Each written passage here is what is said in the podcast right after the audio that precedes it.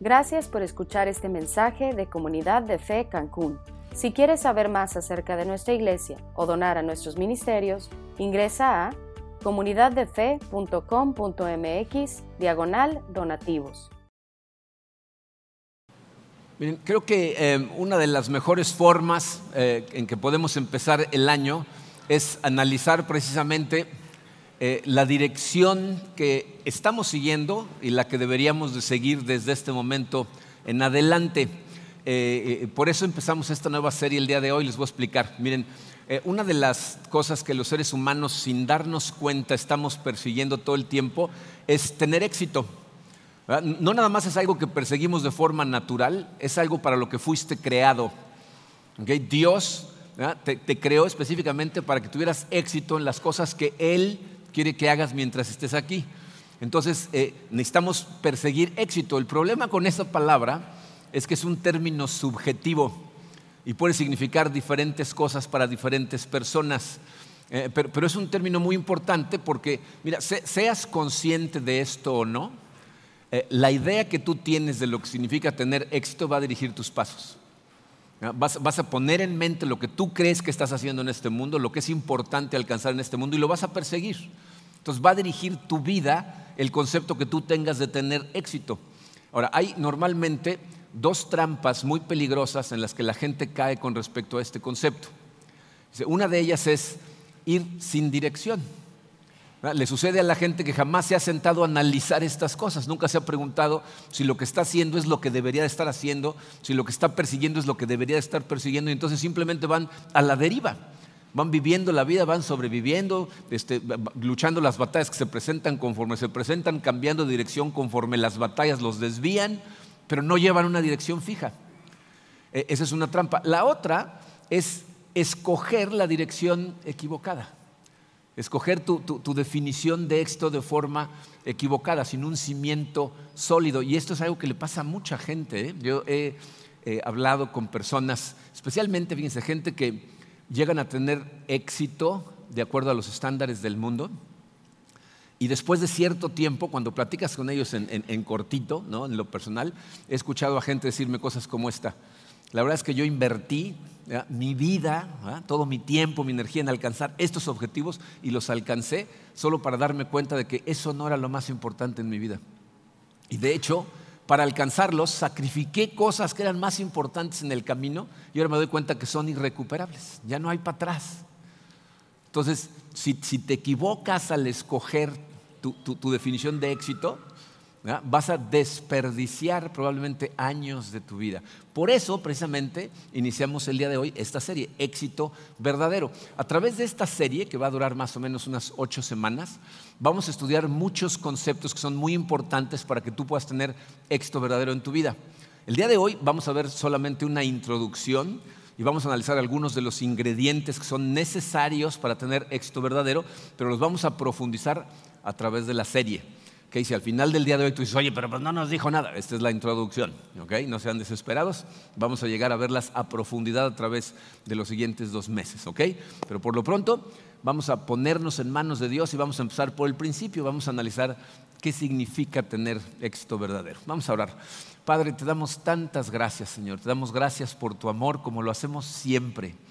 Gracias por el sacrificio de tu Hijo Jesucristo en la cruz por cada uno de nosotros compró vida para nosotros y es gracias a eso, Señor, que hoy tenemos la posibilidad de venir, adorarte, conectar contigo, recibir de ti. El simple hecho de que podamos escuchar de ti, de tu Santo Espíritu, es gracias a ese sacrificio y te damos gracias, Padre. Sabemos, Señor, que tú nos salvaste para algo, que tienes un propósito para cada uno de nosotros y te pedimos, Señor, eh, que, tú aclares ese propósito, que a través de esta serie nos ayudes a ver exactamente qué es lo que quieres que hagamos en esta tierra, porque queremos vivir para tu gloria y entendemos que la única forma de hacerlo es vivir para tu propósito. Así es de que acompáñanos, Señor.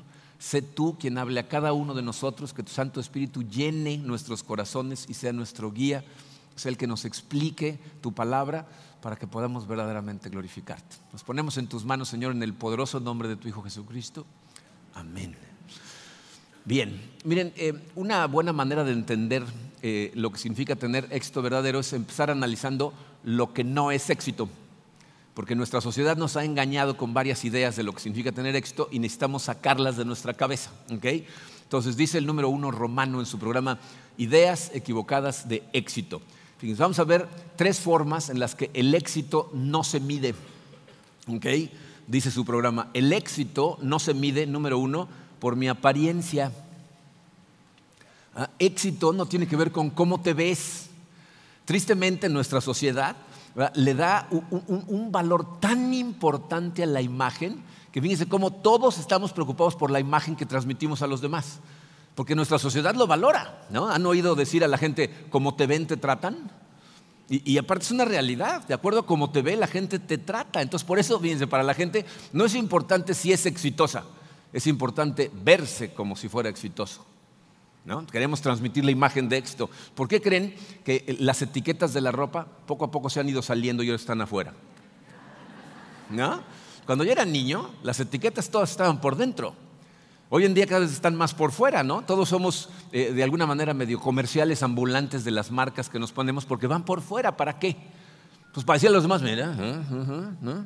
lo que yo me puedo comprar lo que yo me puedo poner. O sea, estamos tratando de transmitir una imagen como si eso fuera lo importante.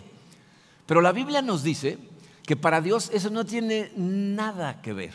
Fíjense, en estos primeros tres puntos les puse versículos al lado de cada punto. No me cabían en su programa, así es que van a aparecer en la pantalla.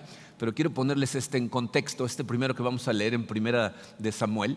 Fíjense, sucede que cuando el pueblo de Israel se aferra en querer tener un rey, porque el, diseño original de Dios era poner jueces encima de cada una de las tribus de Israel para que vieran al rey a Dios. Dicen, el, rey soy yo. Yo les pongo jueces para que dicten ley, pero el rey soy yo. Y la gente se aferra y dice, queremos un rey como todos los demás reinos de alrededor. Y entonces Dios les da al rey Saúl, que es un Dios, un rey que está muy grandote y está muy bien parecido, pero es un terrible rey. Entonces, ya que experimentan el tener un rey que no funciona, Dios dice, ok, ya me cansé de Saúl, ahora vamos a poner a un rey que yo escoja. Y entonces le dice al profeta Samuel, quiero que vayas a Belén y que escojas de la familia de Isaí a, uno de sus hijos para ungirlo como rey. Yo te voy a decir cuál. Entonces Samuel se va a Belén, le pide a Isaí que traiga a todos sus hijos, pero en cuanto ve al más grande, a Eliab dice, seguro es este, porque es el más grandote, ¿no? el más fuerte. Entonces dice, este seguro es el que Dios va a escoger. Pero fíjense en las palabras de Dios. Primera de Samuel 16, 7 dice, no juzgues por su apariencia o por su estatura, porque yo lo he rechazado. El Señor no ve las cosas de la manera en que tú las ves. La gente juzga por las apariencias, pero el Señor mira el corazón. O sea, ya empezamos a ver una pista de lo que significa éxito real. No tiene que ver con cómo te ves por fuera, sino con qué traes por dentro. Pero bueno, vamos a ver dos más antes de analizar éxito verdadero. Número dos dice, el éxito no se mide por lo que tengo, por la cantidad de dinero que tengo, por la cantidad de cosas que tengo. Bien, e, esta es una complicada porque nuestra sociedad verdaderamente eh, eh, equipara la prosperidad económica con éxito verdadero. Cuando la realidad de las cosas es que fíjate, tú puedes tener a los ojos del mundo lo que parece ser mucho éxito, pero al mismo tiempo en el juego de la vida, en donde realmente cuenta, ser un total fracaso. yo empecé a trabajar como consultor empresarial eh, en 1997 y entonces me dediqué a estudiar liderazgo.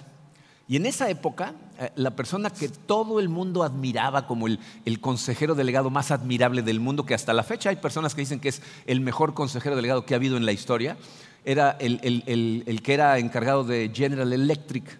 No sé si alguna vez han estudiado la historia de esa empresa, pero ese señor tomó a General Electric siendo una empresa importante, pero la llevó a ser la empresa más valiosa del mundo, la número uno y aparte la más valiosa. Llevó las acciones de General Electric de valer 4 dólares a 250 dólares por acción. O sea, más de 4 mil por ciento en aumento de valor de las acciones. Entonces todo el mundo, oh, el gurú, ¿no? Pero cuando te pones a estudiar la historia de su vida, pues en el transcurso de tres décadas, destrozó tres matrimonios de forma espantosa. La relación con sus hijos, la relación con su esposa. La última esposa que tuvo ya después de haber sido el, CEO de General Electric, este, escribió un libro acerca de su matrimonio con él, pero se esperó hasta que pasara el término de su arreglo prematrimonial. Entonces, después del arreglo prematrimonial se divorció y luego escribió acerca de qué tipo de persona es este señor. Entonces resulta que este hombre, fíjense, todas las relaciones que tenía eran de gente que se juntaban con él por el poder que tenía, por el dinero que tenía, y en el momento en que dejó la carrera, se quedó solo. Entonces tú dices, ¿tenía éxito? ¿Tuvo el gran éxito del mundo? Una persona que hoy en su vida sigue vivo, pero está totalmente solo. Eso, eso no es éxito. yo he conocido personas que mientras más dinero tuvieron, más miserables eran. Trabajé aquí para un empresario que se empezó a hacer de mucho dinero y entonces empezó a traer a sus hijos a trabajar con él. Y un día saliendo de la oficina me encontré a su hija, la mayor, sentada en la banqueta llorando. Entonces me senté con él y digo, ¿qué te pasa? ¿Qué pasó? Entonces me empezó a platicar lo, que sucedía en su vida. era horrible las peleas que tenían entre ellos como familia. Me dice, cuando vivía yo en Estados Unidos, trabajaba de cajera en un súper, vivía en un departamento de este tamaño con mi hija y era inmensamente feliz. Dice, nunca he sido tan miserable como hoy. Vivía en una mansión de seis recámaras en la playa. Dice, soy miserable. Eh, Jesucristo nos advirtió acerca de estas cosas. En Lucas 12:15 nos dijo, tengan cuidado con toda clase de avaricia. La vida no se mide por cuánto tienen. Eh, Esta es un poco difícil de asimilar para nosotros porque vivimos en una sociedad de consumo. Y entonces relacionamos dinero con paz. Fíjense cuántas veces en el momento que tienes dinero como que ah, descansas y empieza a faltar el dinero o, sientes que va a desaparecer y te empieza a poner nervioso. O sea, desaparece tu paz como si el dinero y la paz estuvieran relacionados. ¿Sabes nada más que hace falta para que te des cuenta que el dinero y la paz no tienen nada que ver una con la otra? Cuando vienen las tragedias. Cuando suceden las cosas fuertes de la vida, entonces de repente te das cuenta que el dinero no sirve de nada que la única paz real puede provenir de Dios. Y ese es el principal problema. Cuando tú pones al dinero o cualquier cosa en el número uno de tu vida, lo que estás haciendo es sacar a Dios de tu vida. Y Jesucristo también nos advirtió contra eso. En Marcos 8:36 nos dijo, esta, hizo esta pregunta que es súper profunda. ¿De qué sirve ganar el mundo si pierdes la vida? Jesucristo nos dijo que Él vino para que tuviéramos vida real mientras estemos aquí y eterna cuando estemos allá pero ¿de qué te sirve ganarte el mundo entero, como lo hizo este señor en General Electric, pero perder la vida? Entonces, no puedes medir el éxito por la cantidad de dinero que ganas o las cosas que tienes. Y por último, número tres, el éxito no se mide por mi fama.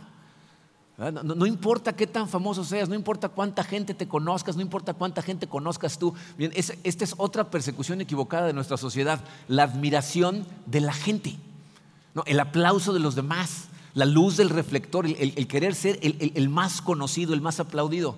Eh, ser famoso no significa éxito verdadero. Piensen, para empezar, piensen que la popularidad de los hombres, o sea, a la vista de la gente, es súper frágil y pasajera. Nada más vean en la gente que es famosa, ¿no? en este momento, a la velocidad a la que dejan de serlo. Y un día son héroes y al otro día los están abucheando. No, es, es pasajerísima porque está basada en las cosas equivocadas. Y de hecho, fíjense, la Biblia va al extremo de decirnos que si estamos aferrados en tratar de ganarnos eh, el, aplauso de toda la gente, no es posible que estemos sirviendo a Dios. Fíjense, Pablo en Gálatas 1.10 dice, ¿qué busco con esto? ¿No? Con todo lo que está haciendo él. Dice, ¿ganarme la aprobación humana o la de Dios? ¿Piensan que procuro agradar a los demás? Si yo buscara agradar a otros, no sería siervo de Cristo. ¿Oyeron eso? O sea, si tú estás en un concurso de popularidad tratando de agradar a todo el mundo para que todo el mundo te aplauda, no puedes servir a Dios. Es contradictorio porque el mensaje de Cristo es radical. Va en contra de todo lo que nos empuja la sociedad. Entonces te van a buchar. Vas a decir cosas que a la gente no le van a gustar. Eh, Lucas 6, 26. Fíjense lo que dice Jesucristo. Hay de ustedes cuando todos los elogien. Dense cuenta de que los antepasados de esta gente trataron así a los falsos profetas. ¿Qué está diciendo Cristo ahí? Dice, la gente que se hace famosa en este mundo es la que le dice a la gente lo que la gente quiere escuchar. Te van a hacer cosquillas en los oídos diciendo exactamente lo que quieres escuchar. Entonces todo el mundo, bravo, bravo. Dice, si todo el mundo te elogia, entonces eres un falso profeta. No es posible que todo el mundo te elogie y que estés bien. Ahora, no quiere decir que estas tres cosas estén mal. Sea, que, tú seas una persona muy bien parecida, no tienes que salir corriendo a hacerte una cirugía plástica para que ya no lo seas. ¿no? O sea, piensen en que, por ejemplo, este, Sara y Rebeca eran mujeres muy hermosas. Abraham, Isaac, Jacob, Salomón fueron hombres muy ricos. David, Jesucristo, Jesucristo mismo, perdón, Jesucristo mismo era famosísimo. Jesús parecía estrella de rock. A donde llegaba en su ministerio lo seguían miles y miles y miles de personas, pero ¿qué pasó al final? Lo abandonaron. O sea, la fama del hombre es frágil y pasajera. Ser famoso no es un problema. ¿Sabes cuál es el problema? Que esa sea tu persecución final. Si cualquiera de esas tres cosas es lo más importante para ti, entonces te metes en un tiradero. Eso es un error y no es éxito verdadero.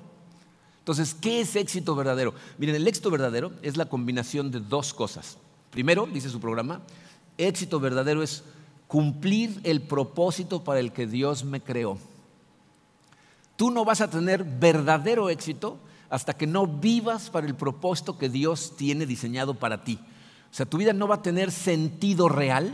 O sea, vas a poder sentir de repente que tuviste éxitos temporales y pasajeros y cada vez vas a necesitar más si haces otra cosa. Pero si vives para el propósito para el que Dios te diseñó, entonces vas a sentir plenitud real.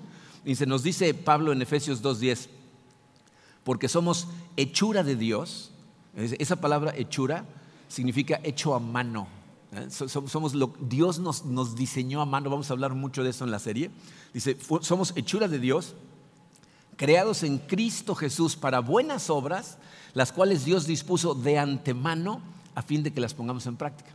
O sea, Dios determinó cosas que tú tenías que venir a hacer a este mundo antes de que nacieras. Entonces, tienes un propósito y cumplirlo significa éxito verdadero. Pero vivir para ese propósito para nosotros e, es una complicación y les voy a decir por qué. imagínate que frente a ti hay un camino pavimentado que está recto, derechito, ¿no? y esa es la vida perfecta que tú y yo deberíamos de vivir. La verdad es que ninguno de nosotros vivimos en esa perfección.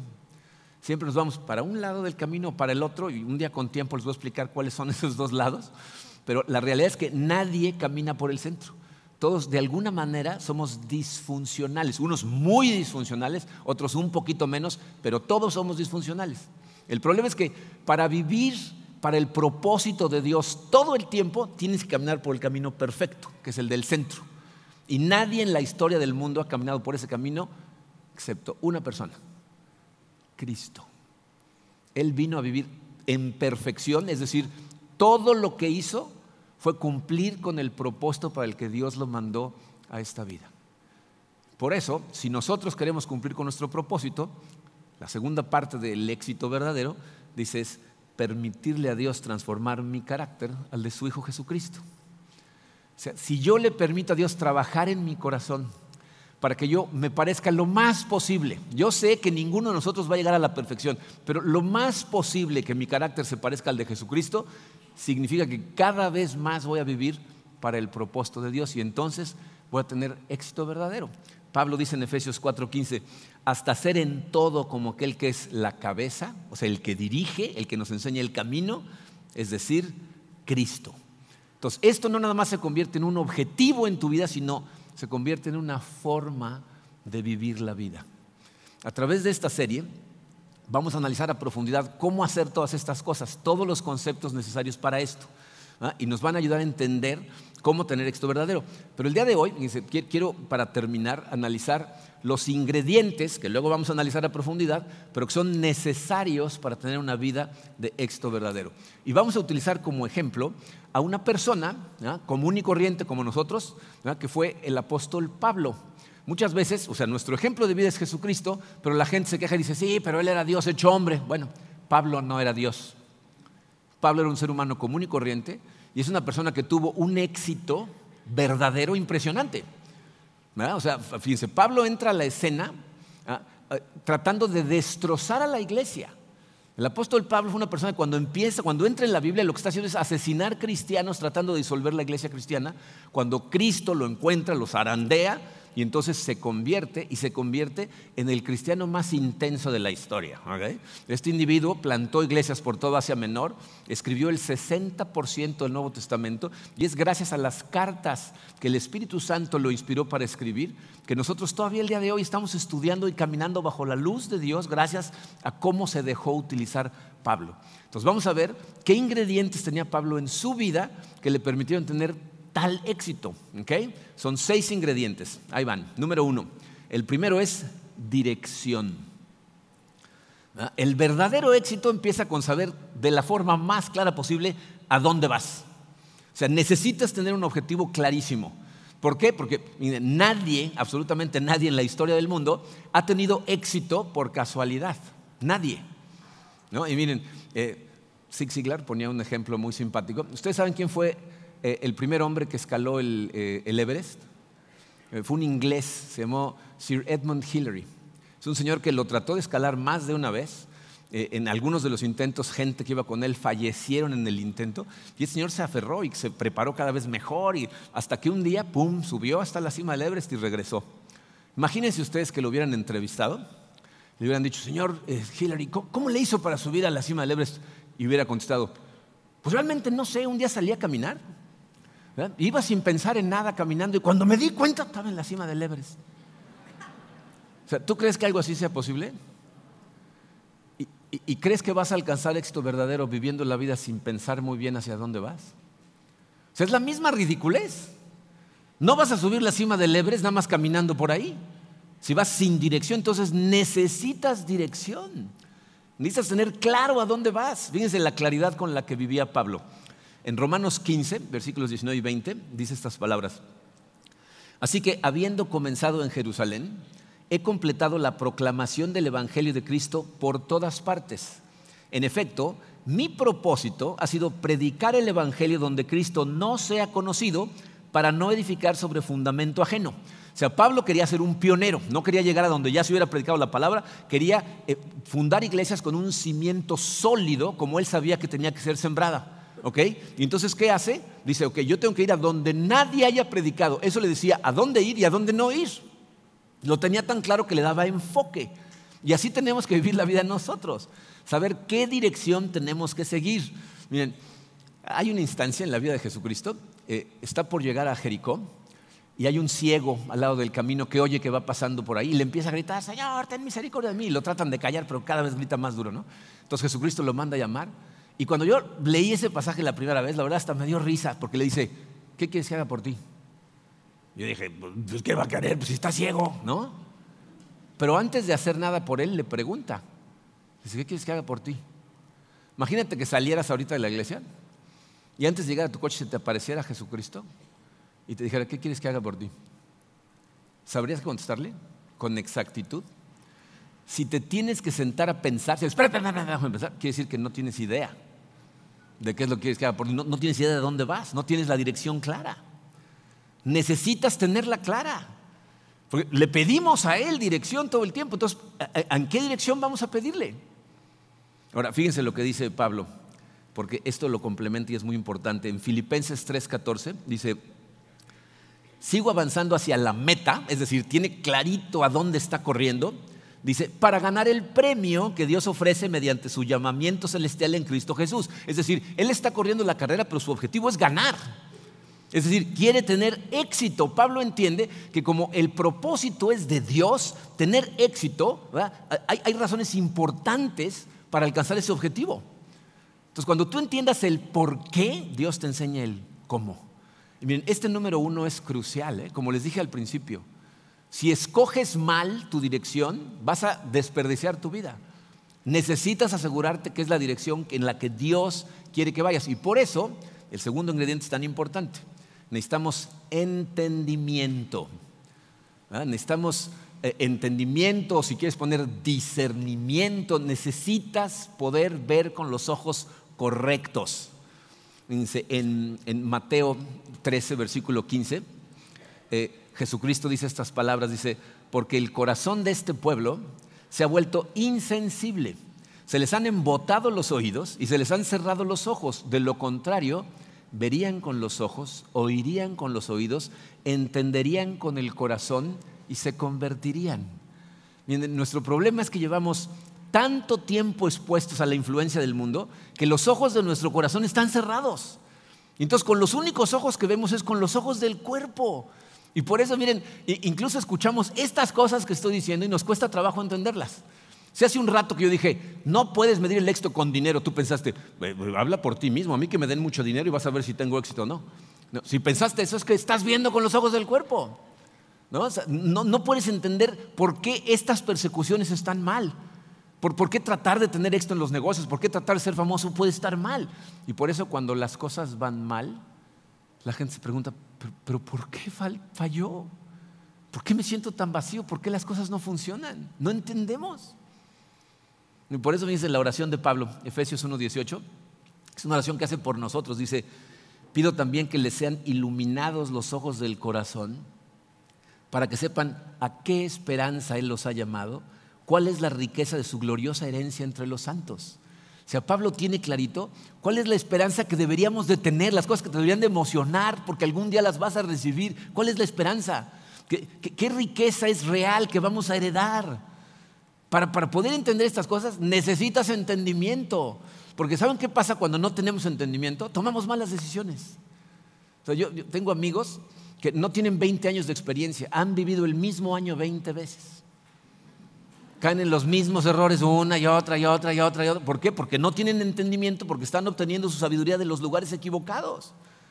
Entonces necesitamos entendimiento. El tercer ingrediente, que es crucial. Y mira, yo, sé que si tú no caminas de la mano de Dios, si no estudias la Biblia, vas a oír esto y vas a decir, pues claro, tenían que decirlo, pues estamos en una iglesia, ¿no? El tercer ingrediente es fe. Hay gente que literalmente me ha preguntado, ¿necesito tener fe para tener éxito? O sea, ¿qué tiene que ver la fe con el éxito? Mira, necesitas tener fe porque la fe es lo que genera la confianza para avanzar cuando enfrentas un montón de obstáculos complicados cuando la vida se pone dificilísima. Piensen en Pablo, fíjense, lean eh, el libro Hechos de los Apóstoles, en donde nos cuentan la historia del inicio de la iglesia. Y el que empuja con todas sus fuerzas por el inicio de la iglesia es, el apóstol Pablo. Pablo enfrenta una cantidad de oposición en su vida. Lo tratan de matar judíos, romanos. Ah, eh, más de una vez lo, sacan del pueblo y lo agarran a pedradas hasta que lo dan por muerto. Le dan de azotes más de una vez naufraga más de una vez. O sea, a este individuo le pasa de todo y siempre tiene un, optimismo, una esperanza, está convencido, sigue, no importa qué enfrenta, sigue adelante con la convicción de que todo va a salir bien. ¿No te gustaría conocer su secreto? ¿No te gustaría vivir la vida con esa fortaleza? Pablo nos explica por qué. En, Romanos 8:31 dice, ¿qué diremos frente a esto? Si Dios está de nuestra parte, ¿quién puede estar en contra nuestra? O sea, lo que Pablo está diciendo es, si yo estoy viviendo para el propósito de Dios, significa que estoy viviendo para Dios. Y por lo tanto, Dios está conmigo. Y si Dios está conmigo, ¿quién contra mí? ¿Quién me puede detener? Solamente cuando tú estás convencido de que Dios va contigo, que el propósito que estás siguiendo es para gloria de Dios, no para tu gloria, para Él, para su reino. Entonces, no importa qué te mande hacer, aunque te parezca imposible, para ti va a ser posible porque vienes de la mano de Dios. Solamente con esa fe vas a ver cosas que parecen imposibles y las vas a hacer. Cuando el ser humano encuentra algo y le dicen, esto es imposible, ni siquiera lo intenta. Eh, ¿Vieron una película que se llamó Mente Indomable? Eh, Good Will Hunting, con, Matt Damon. Esa historia es, una novela, pero la escena que dispara toda la trama de esa película la sacaron de la vida real. Eh, y les voy a platicar cuál es la historia real. Es un señor que se llamó George Danzig. ¿Nunca habían oído hablar de él? George Danzig era un estudiante de estadísticas en la Universidad de California en Berkeley. Eh, y un día llega a su clase de estadísticas, pero se le hace tan tarde, cuando llega ya no hay nadie. Ya no están los alumnos, ya no está el profesor. Y entonces ve dos problemas de estadística en el pizarrón y dice, pues la tarea, ¿no? Bueno, por lo menos. Entonces los copia y se va y se pone a resolverlos. Y están complicados, ¿no? Entonces, en lugar de entregarlos la siguiente semana, se tarda tres semanas en hacerlos. Y por fin los resuelve y ya llega con nosotros y dice, disculpe que me tardé tanto, pero estos sí estaban complicados. Y se los entrega al profesor y el profesor se queda con los ojos cuadrados porque lo que les había puesto en el pizarrón eran dos misterios estadísticos que en la historia nadie había resuelto nunca. Los consideraban imposibles de resolver. Su profesor le dice, ¿cómo le hiciste? ¿Cómo? Dice, no, pues si hubiera sabido que eran imposibles ni lo intentaba, ¿no? Dice, yo pensé que era la tarea, ¿no? Y entonces este individuo, fíjense, porque nadie le dijo que era imposible, se aventó con fortaleza. Y ese es nuestro bloqueo, ¿eh? esa es nuestra limitante. Que cuando dice, tienen que hacer esto, si tú piensas, lo tengo que hacer yo, lo ves y dices, eso es imposible. Y entonces ni siquiera vas. ¿Saben cómo nos sentimos nosotros en el 2014 cuando en oración Dios nos dijo, construyan? Nosotros dijimos, con los 15 pesos que tenemos en el banco, era imposible para nosotros. Pero necesitamos caminar con fe. Mateo 19, 26, la respuesta de Jesucristo a estas preguntas dice, para los hombres esto es imposible, pero para Dios todo es posible. Entonces necesitas ir por tu vida convencido de que si tú vives para la gloria de Dios, para el propósito de Dios para tu vida, nada es imposible. Pero tiene que venir de Dios. De hecho, si, si lo que tú crees que Dios está pidiendo hacer es algo que puedes hacer tú solo, te puedo asegurar que no viene de Dios. Porque lo que Dios te pide que hagas, no lo puedes hacer por ti mismo. Porque Él necesita que sepas que dependes de Él, que lo necesitas a Él, que sin Él no es posible. Pero si vas con Él, nada es imposible. ¿Ok? Bien, eh, número cuatro, y este va de la mano con el anterior, necesitamos compromiso. Necesitamos comprometernos con el propósito de Dios para seguir adelante, pase lo que pase. Miren, eh, yo no sé si se han dado cuenta de esto, pero en nuestros días parece como que la gente es alérgica al compromiso. ¿Se han fijado? O sea, no, se pueden comprometer. No pueden escoger un camino, escoger una pareja, escoger una carrera. o sea, no nos comprometemos. ¿Qué significa compromiso? Compromiso es, eh, ¿cómo lo podemos decir? Es una decisión previa al camino que voy a seguir, pase lo que pase. No piensen, por ejemplo, en el matrimonio. El matrimonio es un compromiso. ¿No? Yo he casado a mucha gente en estos 18 años y cuando están diciendo los votos me pregunto, ¿será que están conscientes de lo que están diciendo? Porque escuchen los votos, ¿no? Dices, prometo amarte, respetarte, estar ahí contigo eh, eh, en la salud o en la enfermedad, en la pobreza o en la riqueza, en las buenas o en las malas, ¿no? Lo que estás diciendo es, si, si de repente se vuelve medio loca mi pareja, ahí voy a estar. ¿no? Si de repente no tenemos ni que comer, ahí voy a estar. Si se enferma, ya no puede hacer nada por sí misma, ahí voy a estar. Es para siempre. Eso es un compromiso cuando tú te comprometes a que vas a seguir un camino, pase lo que pase. Y si tú vas a tener éxito verdadero, tienes que tener ese compromiso para el propósito que Dios te vaya mostrando en tu vida. Y miren, es muy importante que entiendas que el camino que Dios tiene para ti no tiene que ver con un camino geográfico. Porque hay gente que piensa que Dios le dijo que tiene que hacer algo y se aferra a las cosas y dice, no, por aquí, por aquí, por aquí. Piensen cuántas veces Pablo, por ejemplo, Dios le dice, vete a tal lado y él dice, creo que el Espíritu me está mandando a tal lado y el Espíritu mismo le dice, no, allá no, acá. Y Pablo va atento a lo que Dios le va diciendo en su vida para seguir siempre el propósito de Dios y no el suyo. Pero está comprometido con el propósito. El problema es que muchas veces la gente eh, ataca la vida como si estuviera atacando un buffet. ¿no? Llegas al buffet y lo primero que ves es la ensalada y dices, no, mejor no, porque si me lleno de ensalada, cuando llegue a lo bueno no voy a tener hambre, ¿no? Y entonces estás brincando cosas. ¿Saben qué es lo peor que les puede pasar a una persona? Terminar la fila con el plato vacío. Eso es lo que le pasa a la gente que nunca se compromete con nada. Termina con su plato vacío. Dice Pablo, la razón por la que tuvo un éxito impresionante es porque él estaba comprometido totalmente al grado de que su vida misma le daba igual con tal de cumplir el, propósito de Dios para su vida. Y lo demostró con hechos. ¿eh? Cuando, eh, lean Hechos de los Apóstoles. Pablo va de regreso a Jerusalén, sabiendo que lo que va a encontrar en Jerusalén va a ser sufrimiento. Le dice a la gente, cuando pasa por Éfeso, les dice, el Espíritu me ha dicho que lo único que voy a encontrar al llegar allá va a ser dolor, sufrimiento y cárcel. Pero ahí me está mandando. Y fíjense lo que dice después de esas palabras, Hechos 20, 24.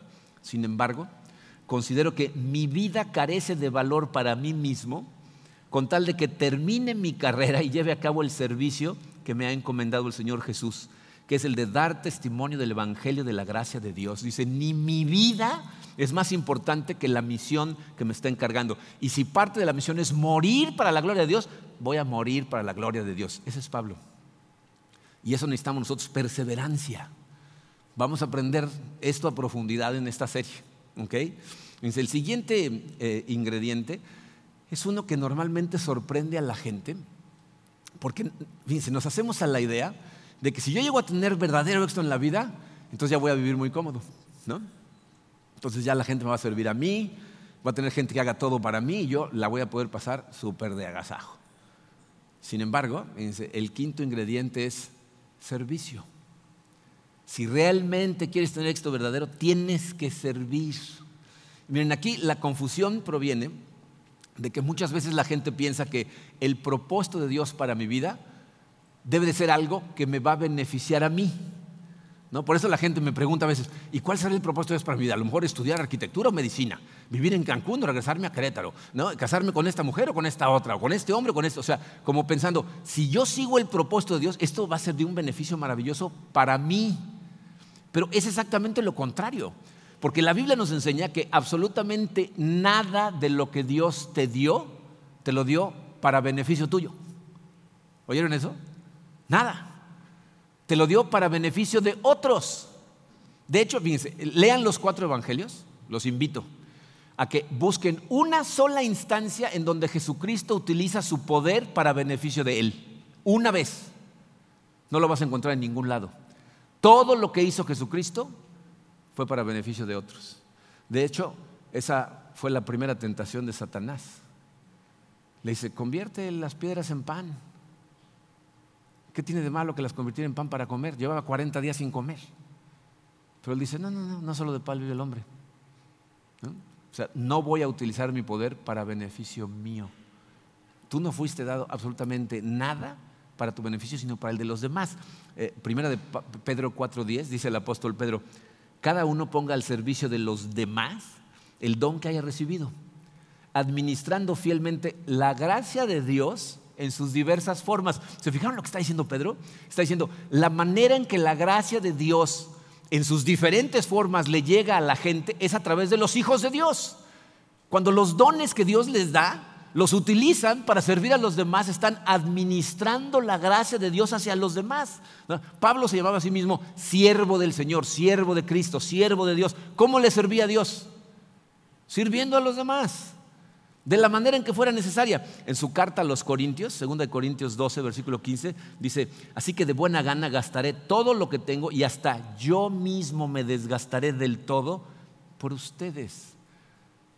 Si de verdad quieres tener éxito verdadero, necesita servir a los demás. E, esa, fíjense, fue también la lección de Jesucristo. ¿Se acuerdan lo que le dice a sus discípulos antes de la última cena? Antes de ponerse a lavarles los pies. Les dice, si alguien quiere ser grande entre ustedes, tienen que ser sus siervos, tienes que servirle a los demás. Entonces tenemos que hacernos a la idea de que si queremos tener éxito, tenemos que aprender a servirle a la demás gente y que es un privilegio porque de esa manera le está sirviendo a Dios. El último ingrediente del día de hoy es la interdependencia. No vamos a poder tener éxito verdadero si no aprendemos a interdepender unos de otros. Miren, esto es lo que en el mundo le llamamos trabajo en equipo, ¿no? Pero Pablo va todavía más allá y le llama un cuerpo. En 1 Corintios 12, versículo 12, Dice, de hecho, aunque el cuerpo es uno solo, tiene muchos miembros y todos los miembros, no obstante ser muchos, forman un solo cuerpo. Así sucede con Cristo. Necesitamos interdepender. Y les voy a decir por qué este nos cuesta tanto trabajo. Miren, eh, eh, en nuestra sociedad, eh, la gente lo que admira, lo que aplaude, lo que promueve es la independencia no, yo voy a llegar a hacer mi propio negocio, a ganar mi propio dinero, yo voy a tomar mis decisiones, a mí nadie me tiene que decir qué hacer, ¿no? Sé independiente es una de las promesas de este mundo. Pasar de la dependencia a la independencia es un paso de madurez. ¿no? Todos nacemos dependientes, están conscientes de eso, ¿no? Nacemos dependientes eh, mentalmente, O sea, nuestros padres o las personas que nos cuidan cuando somos bebés tienen que pensar por nosotros. Somos dependientes físicamente, tienen que hacer las cosas por nosotros. Somos dependientes económicamente, ¿no? si no nos protegen ellos económicamente nos morimos de hambre. Y aparte somos dependientes emocionalmente. O sea, el, el, que ellos nos digan que estamos bien, que nos aman, nos hace sentir bien emocionalmente. Dependemos de las emociones de los demás. Pero para madurar tenemos que pasar a la independencia. Saber que yo puedo hacer las cosas por mí mismo, que yo puedo pensar por mí mismo, ¿no? que yo puedo ganar mi propio dinero y que tu opinión de mí no va a cambiar cómo me siento acerca de mí. Entonces me vuelvo independiente. El problema es que nuestra sociedad alaban esa independencia. Hasta ahí llega la gente y dice, ya, ya triunfé, soy independiente.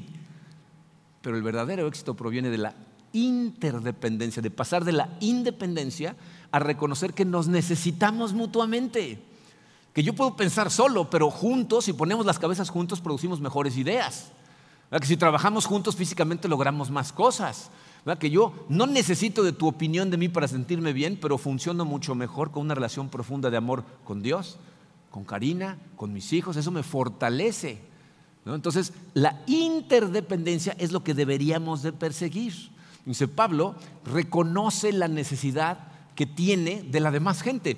Vean lo que escribe en Romanos 1, versículos 11 y 12. Dice, tengo muchos deseos de verlos para impartirles algún don espiritual que los fortalezca. Mejor dicho, para que unos a otros nos animemos con la fe que compartimos. O sea, Pablo está consciente que la fortaleza viene de Dios, pero muchas veces esa fortaleza de Dios proviene de su gente, de cuando nos apoyamos mutuamente. Entonces necesitamos interdepender. De hecho, bien, si lo piensan, nosotros como iglesia no podemos lograr el 100% de nuestro potencial hasta que el 100% de nuestros miembros estén trabajando, estén sirviendo, estén persiguiendo su propósito a través de la iglesia. Si de los mil que somos, nada más 200 están trabajando, estamos trabajando un porcentaje bajísimo del potencial de esta iglesia, ¿están de acuerdo? Entonces necesitamos interdepender, necesitamos todos cooperar. Y entonces podemos tener verdadero éxito como personas y como iglesia. Pero bueno, esto no es más que un vistazo a todas las cosas que vamos a estudiar de forma bastante más profunda a través de la serie. Pero antes de irnos, quisiera que hiciéramos un, examen personal. Así es de que eh, les voy a pedir que cierren sus ojos desconéctate por un momento del mundo, olvídate de la gente a tu alrededor. Eh, imagínate que estás sentado solo en la presencia de Dios. Y entonces te pregunta, ¿cómo va tu vida? ¿Qué resultados estás obteniendo en las diferentes áreas de tu vida? ¿Estás sintiendo plenitud en esas áreas? ¿O será que estás batallando y apenas sobreviviendo? ¿Vas por esta vida con, un sentido de dirección clara? ¿Te has sentado a preguntarle a Dios que te dé dirección y te ha hablado y te ha enseñado hacia dónde tienes que ir? ¿O, o será que simplemente vas medio a la deriva? Tienes que recordar en todo momento que Dios no te hizo para fracasar. Su palabra nos dice que tiene planes de bien para cada uno de nosotros planes que diseñó antes de que naciéramos para triunfar para su gloria. Si en este momento tú sientes que no estás yendo en la dirección correcta, que no estás teniendo el éxito que deberías de tener en las áreas de tu vida, acércate a Él en oración. Dile, eh, Señor, ayúdame a entender cuánto me amas y cómo es precisamente por la cantidad de amor que sientes por mí que diseñaste un propósito perfecto para mí. Padre, yo quiero cooperar con ese propósito. Quiero pedirte que eh, tu Santo Espíritu invada totalmente mi corazón y que a través de todo lo que vamos a estudiar en esta serie me ayude a aclarar, a entender exactamente en qué dirección quieres que vaya. Y quiero hacer hoy un compromiso contigo, Padre ayúdame a entender la dirección que tienes para mí. Ayúdame a entender cómo me creaste, para qué me diste las cosas que me diste, en dónde quieres que las aplique. Yo me comprometo, Señor, a entregarme a vivir para ese propósito. Yo sé, Señor, que no puedo hacer estas cosas yo solo. Y por eso, Padre, te doy gracias porque tú me prometes en tu palabra que nunca me vas a dejar solo. Quiero pedirte hoy, Señor, que ayudes a que mi fe se incremente increíblemente, que cada vez confíe yo más en ti y que sepa yo mientras voy caminando hacia tu propósito, que de tu mano, Padre, absolutamente nada es imposible. Lléname de ti, Señor, y ayúdame a vivir para ti. Te lo pido, Padre, con todo el corazón, en el nombre hermoso de tu Hijo Jesucristo. Amin.